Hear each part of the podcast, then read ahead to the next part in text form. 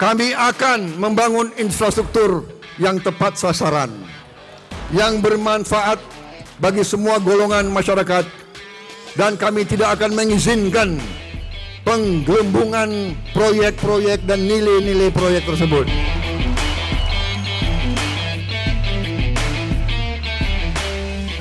Saya merasakan betapa sulitnya mengurus perizinan.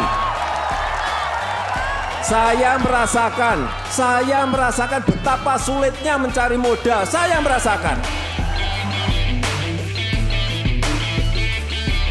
Pembangunan 191 ribu kilometer jalan-jalan di desa itu adalah untuk betul-betul rakyat di bawah.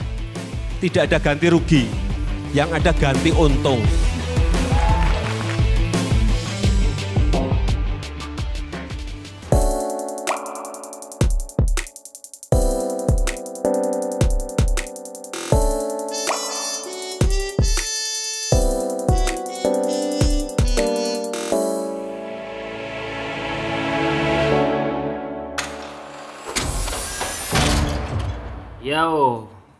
Balik lagi di podcast Miu. Sekarang edisi kali ini bareng gua Reza dan terima kasih Dangke Pak Jokowi sama Pak Bowo yang udah buka podcastnya.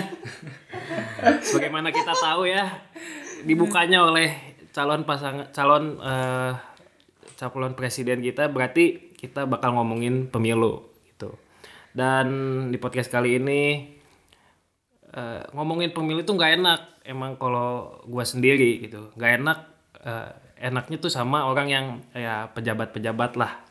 Atau istilahnya eh, aktivis lah ya mahasiswa nih. Udah udah ada nih bareng gua. Ada Evan ada Arif halo. Halo halo, halo semua. Nah mereka di sini bakal diskusi lah bareng gua gitu. Sebenarnya eh, ini pemilu tinggal berapa eh, hari lagi ya di kehitung sekarang gua tiga gua minggu lah, dua 58, tiga minggu lah. lah ya Tiga minggu. nah. Dua, minggu. Kalau di Jerman ya? Iya, iya. siap siap. Nah eh, sebelum gue pengennya ngo- sekarang bahasanya tuh tentang pembangunan infrastruktur atau pendidikan. Dan eh, nanti ada tema spesial. Tapi sebelum itu gue pengen eh, ngobrol dulu sebagai kita kan sebagai diaspora gitu di Indonesia. Dan yang gua eh, yang kita udah riset gitu ya eh, pemilih daftar pemilih tetap di luar negeri sendiri itu ada sekitar 2 jutaan itu. Itu udah lumayan gede lah. Oke lah mungkin dibanding yang eh, daftar pemilih seluruhnya itu kan ada 192 juta. Jadi eh, mungkin 0, 0, sekian tapi tetap eh, kalau kita lihat gitu dibanding pemilu-pemilu sebelumnya eh, kadang si diaspora ini tuh nggak terlalu diperhatikan gitu. Apalagi mungkin da, eh, dapil luar negeri aja kayaknya baru ada eh, tolong koreksi kalau salah mungkin 2014 kali ya. 2009 belum ada kali ya. Kurang tahu tuh tapi kurang. yang pasti 2004 nggak ada sih. Yang pasti kayaknya 2004 nggak ada ya. tolong koreksi kalau 2009, salah iya iya. Nah sebagai diaspora tuh apalagi setelah adanya Facebook media sosial terus kita bisa ngikutin debat debat pilpres secara live di YouTube gitu kan. Mungkin dulu susah kali ya nggak ada live YouTube nggak ada eh, video-video Facebook gitu. Dan awareness dari masyarakat luar negeri juga mungkin eh, kurang. Nah gue pengen tahu dong sebagai diaspora tuh sebagai kita diaspora kita juga kan student di sini. Gue pengen tahu dong eh, gi- apa maksudnya eh, pendapat lu tentang pemilu gitu. Apakah eh, orang Indo harus yang di luar negeri tetap harus aware gitu? Karena kan sebenarnya kalau mereka eh, kalau capres-capres dari eh, capres-capres nggak pu- apa kebijakannya gitu nggak langsung kena gitu buat kita. Karena kan kita di luar negeri gitu. entah itu infrastruktur atau pendidikan gitu. Menurut lu dulu mau siapa dulu atau Evan dulu lah ya? Iya, iya. gimana menurut lu Van? Kalau menurut gua sendiri ya, gua sih memang rencananya di mungkin 10 tahun ke depan memang mau pulang Indo ya. Jadi gue masih ada kosan tersendiri. Jangan sampai nih gue pulang ke Indonesia, Indonesia udah bubar gitu kan. Iya iya. Jangan sampai sekalipun ada yang ngomong kayak gitu ya enggak lah enggak lah tapi maksudnya jangan sampai eh gue kan punya maksudnya maksudnya gue punya mimpi tersendiri gue Iya, punya iya, iya. eh, apa ya punya goal yang pengen gue capai jadi gue berusaha lah untuk mengikuti gimana nih perkembangan di Indo Eh, apakah memang eh, kebijakannya sesuai apakah program-programnya benar dan Hmm, nggak dan nggak bisa dipungkiri sebenarnya program-program tuh terkait sama orang-orangnya kan Iya, iya. kita menarik. gue sih sebenarnya kalau bisa ya gue pengennya orang Indonesia semua tiba-tiba jadi profesional gue tinggal milih program aja gitu tapi kan maksudnya nggak bisa kan kita juga milih orang milih pemimpin mana Iya, yang iya, iya. capable mana yang enggak kan Dan jangan lupa kita juga kan milih caleg gitu. Oh iya, iya, maksudnya salah satunya itu juga. iya. Kalau gua kalau gua sebenarnya gua lebih prefer milih program aja, nggak orangnya Mhm, siapa pun terserah deh gitu. Tapi ya itu tadi, maksudnya program dan orang itu harus juga sinkron. Jangan Mhm. sampai programnya muluk tapi orangnya nggak nggak mampu, Mhm. atau orangnya mampu tapi programnya ece-ece karena cuma buat menangin pemilu aja. Iya, iya, Jadi itu satu hal yang concern gua sih supaya nanti juga untuk ke gua sendiri goal gue bisa tercapai dan juga terutama sebenarnya eh, untuk keluarga gue sih minimal kalau Iya, misalnya gue iya, nggak jadi benar, pulang gue pikir mana Tapi nih kan banyak masih banyak keluarga lu yang masih di Indo betul kan. betul. dan semuanya semua keluarga Dan keluarga lu di sini juga apa sed- lebih kurangnya tetap uh, ada dampak ya, ya, tentu lumayan, ya. walaupun satu tapi lumayan ya kan gitu Gim- Menurut lu gimana gitu? Menurut gue juga sebenarnya sama siapa yang Evan sampaikan juga. Maksudnya gue juga eh, suatu saat nanti juga pengen pulang ke Indonesia. Makanya kayak gue sekarang di sini tuh mempersiapkan diri untuk menjadi orang yang siap lah eh, apa sih kayak menghadapi tantangan-tantangan di masa depan gitu loh. Soalnya kayak apalagi zaman sekarang kan teknologi juga berkembang dengan pesat terus apalagi kita iya, iya, iya. bakalan ada industri 4 eh, Titik poin- nol. titik nol gitu. Jadi kayak eh, memang kita sebagai pribadi memang harus menyiapkan diri. Ibaratnya kayak eh, kita ini kan kayak eh, benih-benih yang ditaburkan oleh negara kan. Ibaratnya kita di luar negeri ini yang suatu saat nanti juga negara itu kan bakal memanen kita juga gitu loh. Misalnya entah kita pulang atau enggak seenggaknya negara juga punya dampak gitu loh. Sebagai contoh mungkin kalau kerja di sini pasti juga kita membawa nama negara kita kan. Dan kecuali memang ada orang juga yang ganti paspor atau apa pun itu tapi sampai uh, kalian meninggal pun juga tetap kalian orang Indonesia gitu loh sekali paspornya Jerman atau apa pun itu.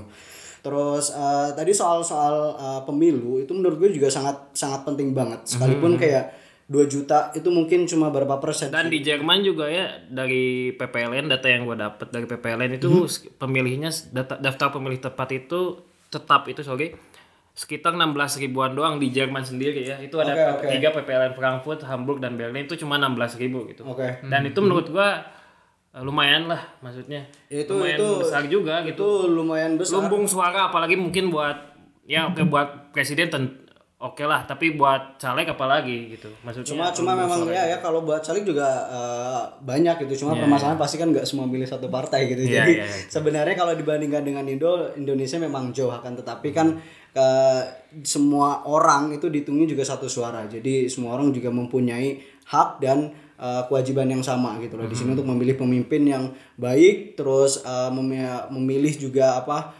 pejabat-pejabat yang baik karena masa depan negara kita juga sekarang kan ada di tangan kita kan. Ya, dan Kayak dan lu nyadar juga nggak sih sebenarnya kan di Indo tuh kan jadi kita kan punya dua capres nih sekarang ya. Iya. Di di Indo kan udah kebelah banget tuh kan. Iya. Ya, milih siapa, milih siapa ya kan. Udah udah ketahuan lah. Dan sadar nggak sih kita di, di diaspora di luar negeri juga ya even kita, bahkan kita di Jerman juga itu masyarakat kebelah juga nggak sih? Iya kan?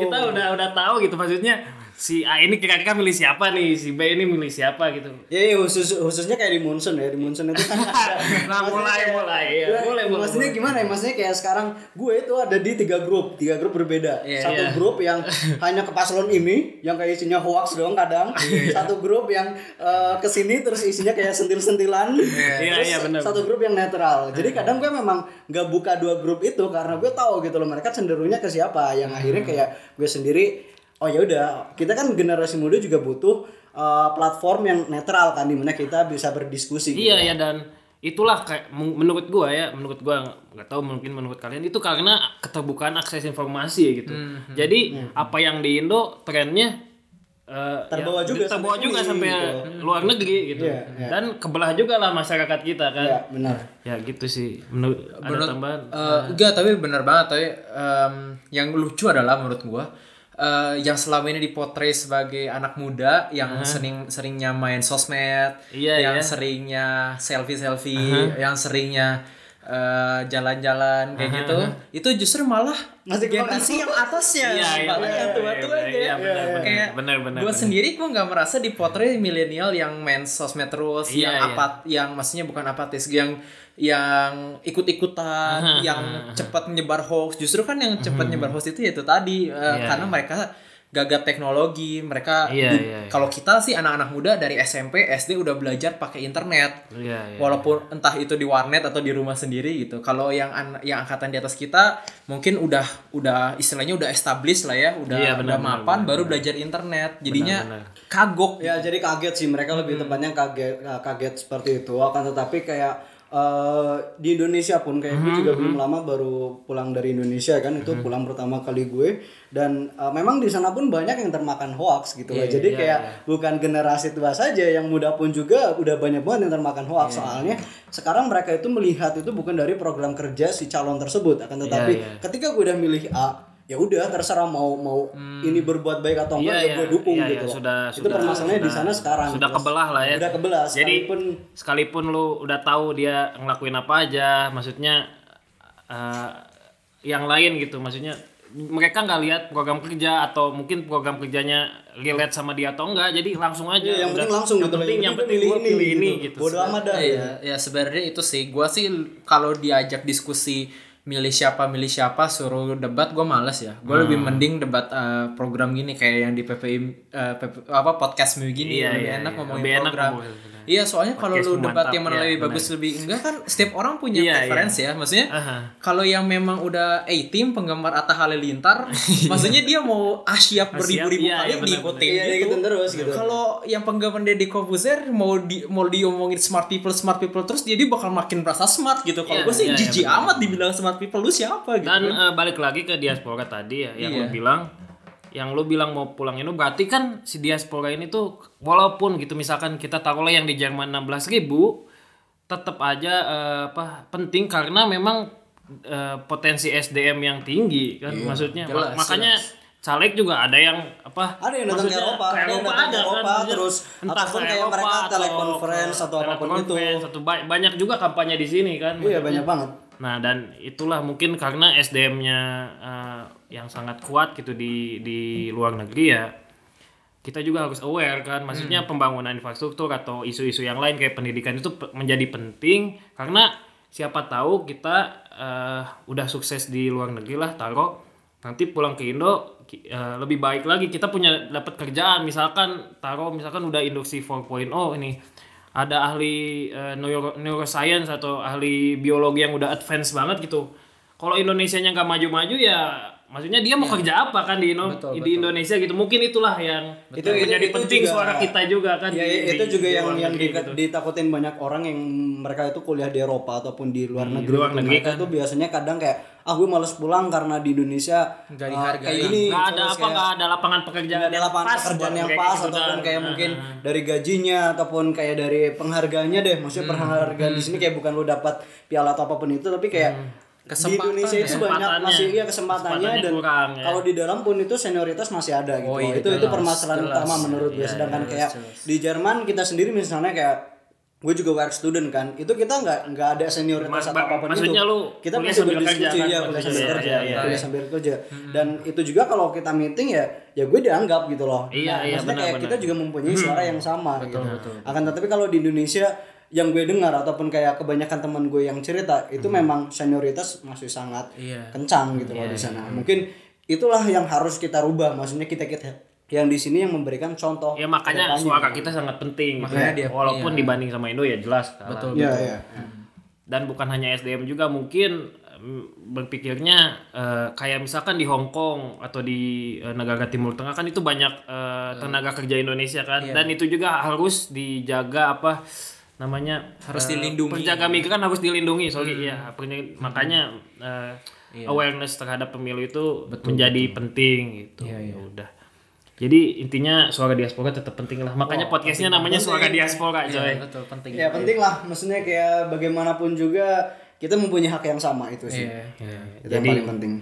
Setiap orang mempunyai kertas suara yang sama kalau di Indonesia semua lima kalau di sini semua juga dua gitu Iya, terkecuali orang yang nggak milih itu beda lagi gitu Makanya ada isu duit keluarga negaraan atau eh, perlindungan pekerja migran juga kan tadi eh, sampai ada isu bahwa dapil luar negeri ini tuh mau jadiin dapil sendiri kan. Oh, gue pernah Ya, juga. itu ya. sih.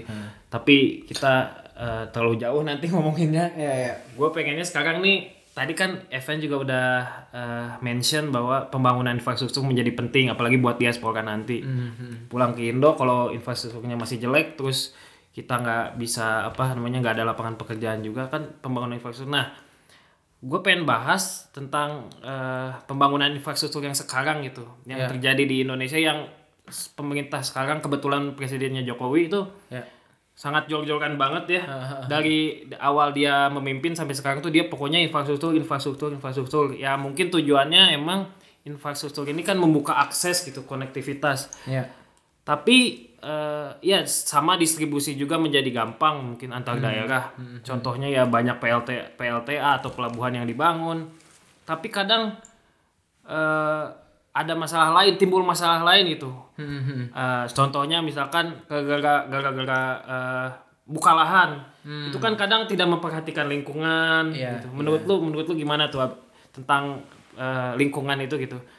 Kadang kan pembangunan infrastruktur Iya. buka lahan bikin jalan tol buka lahan. Betul, yang contohnya ya atau atau bikin PLTA di Batang Toru yang kemarin gitu bendungan itu diprotes juga sama Walhi kan. Iya, iya. Heeh, heeh. Karena merusak hutan di daerah tersebut gitu dan yang juga merupakan hutan itu eh, habitat dari orang hutan Tap- Tapanuli gitu. menurut menurut kalian gimana gitu? Ada da- tanggapan nggak kira-kira kalau pembangunan infrastruktur yang dilakukan Jokowi selama ini tuh kadang juga tidak mem- memperhatikan lingkungan gitu.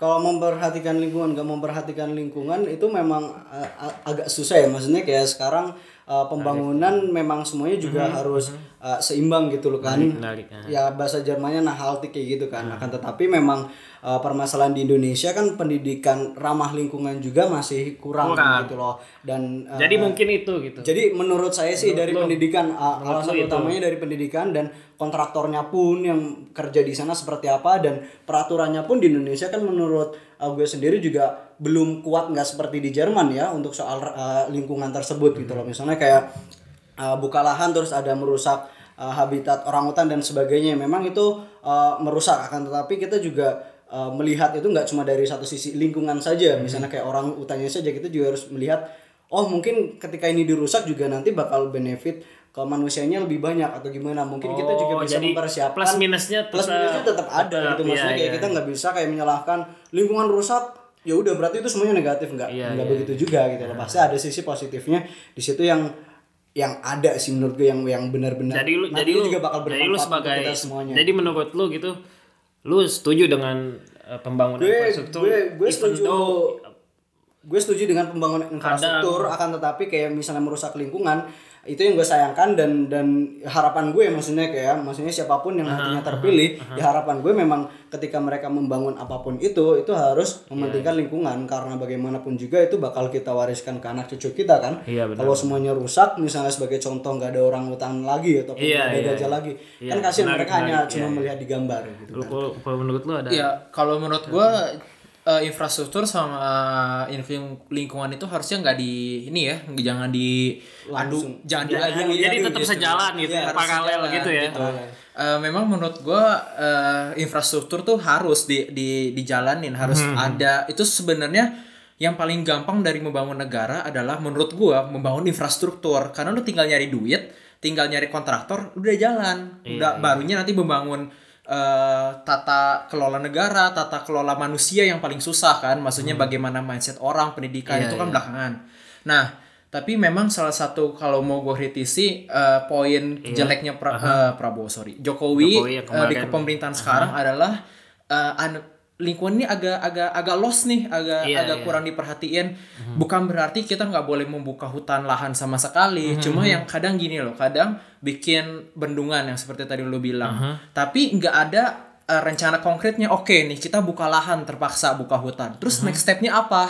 Cara men- melindungi orang hutannya bagaimana? Nah, harusnya menurut gua ke depannya siapa pun yang terpilih bikin pembangunan infrastruktur pun harus ada plannya sampai ke restorasi hutannya. Jadi jangan sampai jembatan jadi selesai gitu. Nah, tapi misalnya jembatan kan bikin pakai alat berat, alat eh, pakai bulldozer Iya, iya, iya, semua keren gitu kan. Nah, itu kan meninggalkan jejak-jejak bahkan mungkin tanahnya juga nggak bisa ditanemin lagi. Iya, benar, benar. nah, itu gimana tuh cara me- apa cara memperbaiki tanah yang nggak bisa dibaiki lagi? Mhm. Kalau misalnya budgetnya harus dinaikin, naikin aja tapi dari awal udah dihitung loh Nah, maksudnya. Nah, ini maksudnya kayak ma- kemasuk ke anggaran gitu loh. Nah, nih ngomong-ngomong budget nih, budget nih. Gua riset kemarin tuh sekarang udah ngabisin 4.700 triliun rupiah gitu. Lumayan tuh. Nah, itu kayak eh, diperkirakan sih, sorry kalau gua salah ya. Defisit anggarannya itu tadinya cuma 2,9% terhadap eh, pendapatan kita gitu APBN tahun kemarin setahu gua. Nah, tapi ternyata malah lebih Hmm. Maksudnya lebih dari maksudnya itu. lebih dari itu gitu dan itu minusnya. Heeh. Oke. jadi defisitnya tuh lebih dari itu ya mungkin karena kita kebanyakan impor kan kalau kalau bikin infrastruktur tuh mungkin eh, part-partnya itu harus impor kan Iya, iya. jadi makanya anggarannya yang kemakan gede gitu nah itu menurut kalian gimana gitu kan? Kita berarti kan utang utang dulu kan kalau kalau bikin apa infrastruktur. Kalau misalkan Iya, defisitnya terlalu gede. Nah maksud gua itu gitu. Dan karena terlalu eh, lu lu tau lah kalau kita utang terus maksudnya konsekuensinya gede lah. Dan juga eh, kita nggak bisa eh, invest di apa pembangunan lain seperti pembangunan manusia gitu SDM-nya. Nah menurut kalian gimana kan yang di eh, ini Prabowo dikritik nih ini kurang efisien nih pembangunan apa pembangunan eh, infrastruktur Iya, iya. karena tidak memperhatikan eh, pembangunan manusianya gitu. Iya. Entah di mana ada stunting lah apa dan sebagainya gitu. Ya, ya. ta- tapi tadi kayaknya gue lebih uh, menarik dengar jawabannya Evan yang tadi sih. Maksudnya uh, Evan tadi kan bilang uh, harusnya infrastrukturnya dulu, masalah pendidikan manusianya Nanti, nih. Maksudnya nanti. kayak, Tapi- uh, maksudnya Tapi memang ekonomi Indonesia itu belum belum naik. Kita udah utang. Tapi kan tapi kan namanya juga pembangunan infrastruktur itu kan investasi ya. Lu nggak bisa langsung menikmati sekarang juga gitu loh. Sebagai contoh misalnya kayak uh, pembangunan tol deh tol Jawa itu sangat uh, panjang kan. Maksudnya kayak Hmm. Iya, iya. uh, memang memang uh, dari sisi pribadi gue terlepas gue milih A atau B gitu maksudnya Iya, paslon iya. ini. Menurut gue infrastruktur itu sangat penting pembangunan. Misalnya kayak kita ngutang ya nggak apa-apa. Yang penting kayak itu kan untuk masa depan kita juga gitu loh. Maksudnya kayak menurut gue utang kita nggak apa-apa banyak yang penting kayak asal alokasinya itu tepat sasaran gitu loh itu menurut gue nggak masalah gitu misalnya kayak sekarang ke infrastruktur sebagai contoh nih kayak background gue gue kuliah tourism. Apa yang dibutuhkan tourism? Ya memang infrastruktur Akses. akses, Akses Iya. ke mana-mana. Di mana kita dari A ke B itu gampang gitu loh. Misalnya kayak sebagai contoh sekarang udah ada Kertajati gitu di mana kayak di daerah situ juga pasti banyak wisata yang tadinya nggak terambah oleh orang sekarang kan bisa bisa Iya, iya, dicapai oleh orang. Jadi menurut gue kayak eh, asalkan alokasinya baik utang nggak masalah. Dan by the way utang Indonesia juga eh, nggak sebanyak negara Nggak sebanyak lain loh. yang Maksudnya di- kayak yang di ini ya, oposisi iya sebenarnya. maksudnya yang iya yang oposisi katakan kan misalnya 13 juta per orang. Iya. tapi kan itu kan eh, yang disampaikan Ibu Sri Mulyani itu kan nggak eh, lengkap yang apa yang Sandiaga Uno sampaikan kan. Padahal Iya, kayak misalnya di Singapura berapa puluh juta gitu. Misalnya kayak di Jepang berapa ratus juta gitu per kepala yang baru lahir pun gitu. Dan eh, yang gue tahu eh, terakhir gue cek eh, apa namanya utang Indonesia itu sekarang 36% eh, apa namanya dari eh, pendapat apa PDB produk Produk domestik- domestik dalam bruto, itu masih ya. 36% dan PDB, eh, nah. setahu gue di undang-undang itu diatur eh, koreksi kalau gue salah itu kita boleh ngutang sampai 60%. 60%, Jadi sebenarnya kalau kita masih di bawah itu itu nggak masalah. Bahkan utang terbanyak itu itu dari Jepang, yang sampai 238,23%. Dan satu negara yang nggak punya utang sama sekali itu cuma satu negara ini 0% itu Makau. Jadi maksudnya kayak ban Amerika pun bahkan kayak tetangga kita nih. Karena mungkin ada eh, judi kali ya. Ya mungkin ada. Masuknya dari judi bung? Judi bung, haram gila. Haram. Terus Las bahkan kayak, Asia. kayak tetangga kita aja Singapura itu peringkat ke-12 loh di dunia. Ini datanya statista dari uh, Jerman ya. Enggak masalah lagi nih kalau lu bandingin mereka kan utang banyak, tapi masalahnya mereka tuh produktivitasnya gede banget gitu dan juga daya kompetitifnya tinggi. Sedangkan kita kan udah udah utang pembangunan infrastruktur banyak, tapi produktivitas kita nggak meningkat nih, iya. stagnan. dan juga daya kompetitif kita ekonomi kita tuh lemah nah, Iya, itu sih yang Betul, betul. yang dipermasalahkan tuh tapi tapi kita harus kita nggak bisa nggak boleh lupa ya maksudnya mungkin gue nggak hafal rasio uh, utangnya Indonesia pas uh, 2013 2012 pas Diba- zaman dibanding pas zaman Jokowi naik. Pas zaman Pak SBY, gue ada datanya itu 2004 itu mereka eh, apa utangnya 54,90 persen. 2009 Lagi- ada 2005 itu 40,50 persen. Memang trennya itu turun. Akan tetapi kayak sekarang kalau kita bandingin misalnya kayak dengan Jokowi itu Jokowi masih di bawah mereka. Nah, ini. dan dan harus diingat juga belum belum lima tahun yang lalu eh pemerintah itu nggak bisa naikin BBM tanpa demo, tanpa demo ya. tanpa ribut, tanpa ricuh kan. Padahal itu kan hanya diturunkan subsidinya, kita nggak menaikkan harga. Nah, dan gitu dan sebenarnya. akhirnya subsidinya pun dihilangkan kan sedikit demi sedikit premium di kota besar kayak gue di Bandung misalnya daerah yang Sekarang banyak banyak turis-turis Jakarta ya? nggak ada ya di gue juga nggak ada, di daerah juga nggak ada. Iya. Oktannya lebih gede Kotanya lebih gede. yang mau gue bilang adalah eh, pada zaman 2004 2005 kita utang 50% lebih itu untuk sesuatu yang nggak produktif. Cuma untuk supaya Subsidi, subsidi BBM, konsumtif jatuhnya, Iya, oke. betul. Dan eh, sekarang 36% ini sebenarnya memang besar gitu ya. Iya. Eh, tapi ya untuk suatu hal yang produktif. Cuma memang catatannya kalau buat Pak Jokowi lanjut lagi atau misalnya Pra- Pak Prabowo Prabowo yang siapa pun yang jadi deh, apa pun yang jadi ya. Kita kita netral ya kita pokoknya bilang presiden. Pokoknya nanti Oke. presiden yang terpilih. yang terpilih, catatannya gini kalau kita mau lanjut bikin link eh, infrastruktur yang eh, sangat ini ya sangat eh, optimistis kayak gini harus dicatat kita harus punya sistem eh, harus kita punya eh, monitoring yang bagus. Dalam Iya, artian Menko eh, apa per, keuangannya harus bagus me- eh, menteri keuangannya harus bagus PUPR-nya juga. semuanya harus bagus gitu. Kalau kayak kalau menurut gue sih yang kayak gini udah on track sih. Cuma memang harus hati-hati aja jangan sampai ada miscalculated tiba-tiba ada krisis. mangkrak lagi ya Ah, mangkrak lebih lagi susah itu lagi. sih yang, yang yang jadi problem ya. Iya iya, cuma itu memang monitoring berarti ya Mm, kita pokoknya menurut gue sekarang kita agak ini sih agak eh agak ngebut lah gitu. Jadi harus hati-hati kalau ngebut kan namanya lu harus hati-hati ya misalnya pakai seat belt yang benar Iya, apa gitu. Apalagi kalau ada rem mendadak itu Nah, juga enggak, yang harus hati-hati. tuh. Oke oke oke ada hujan, Bu. Tapi tapi kalau tentang narasi yang Iya kita sangat jor-joran, maksudnya terlalu eh, apa konsum eh, bukan terlalu jor-joran apa eh, Pembangunan infrastruktur. pembangunan budget kita untuk infrastruktur infrastruktur, tapi kadang eh, apa sumber daya manusia kita kita nggak invest di sumber daya manusia gitu. Nah itu maksud gua ada benarnya juga sih maksudnya. Iya iya. Kadang ya tapi akses sih lebih penting ya. Betul. Kalau kayak gue gue banyak dengar cerita dari teman-teman gue yang eh, ini ya apa eh, kuliah kerja nyata. Ah, Oke oke. Apa kan SMK. eh, bukan yang SM eh, bukan sorry. Eh, semester terakhir biasanya kalau dari Oh iya iya, iya, tahu iya, ya. iya. Kayak ditempatkan di mana ke gitu. daerah iya, ke di- daerah. oh, sorry, sorry, Temen sorry. gue tuh waktu itu ditempatin di puskesmas cuma daerah eh, Sumedang situ lah masih Bandung Kabupaten Bandung. Tapi untuk sampai dia ke Bandung itu dia perlu 7 jam dari desa sampai itu tuh di Sumedang masih Kabupaten Yang Bandung. yang di mana di situ juga ada universitas lah Pajajaran. betul salah satunya, betul kan? betul maksud maksud gue adalah Sumedang. Iya benar benar iya. benar benar benar. itu 7 jam kalau buat orang yang sehat wajar ya. Ini ada orang misalnya sakit Iya, eh, iya. kronis mau dibawa ke Hasan Sadikin misalnya di Bandung.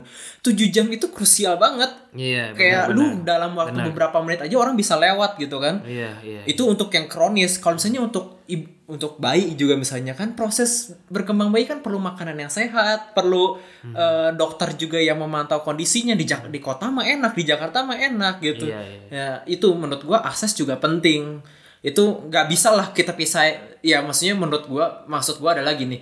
Eh, infrastruktur membangun otomatis juga membangun manusianya. Cuma nanti kalau infrastrukturnya jadi kita bisa pindahin rasionya masukin ke manusia. Budgetnya- budget kita jadi dialokasikan ibaratnya ibaratnya ya pasti lain ada setelah- ada ada ada jadwalnya lah. Mungkin sekarang Betul. jadwal uh, Mungkin Pak sekarang Jokowi lebih ke arah infrastruktur Mungkin gitu. sekarang anggapnya 70-30 Tapi kan 70 ini juga tetap ngefek ngefek maksudnya ngefek kayak Mungkin nanti kalau udah beres semua 30-70 kebalik gitu mungkin. Iya kayak sebagai contoh kayak gue punya uh, uh, temen yang uh, tinggal di Surabaya dan bapaknya itu kerja ke Solo gitu. Misalnya Hmm. sebelum ada tol Jawa itu, itu jarak tempuhnya memang sangat lama gitu. Iya, loh. iya. Sekarang itu memang dipercepat. Lewat mana tuh kalau boleh tahu ya dari Surabaya ke Solo? Pasti lewat kota-kota Sekarang kecil ya. Iya, itu pasti Kalau kayak ibaratnya sebelumnya. kayak bahasa Jerman itu Landstraße biasanya kayak gitu Iya, kan iya, bukan iya. Autobahn. Jadi Nah, kayak ke Gresik gitu. Ya kayak gitu model-modelnya kayak ya. gitu gitu dan Sorry sekarang kan udah ada gua nggak tahu. udah ada eh, apa namanya eh, Tol Jawa ini tol Jawa. Jadi itu memang dari segi jarak tempuh lebih cepat dan menurut gue juga itu benar-benar kayak apa namanya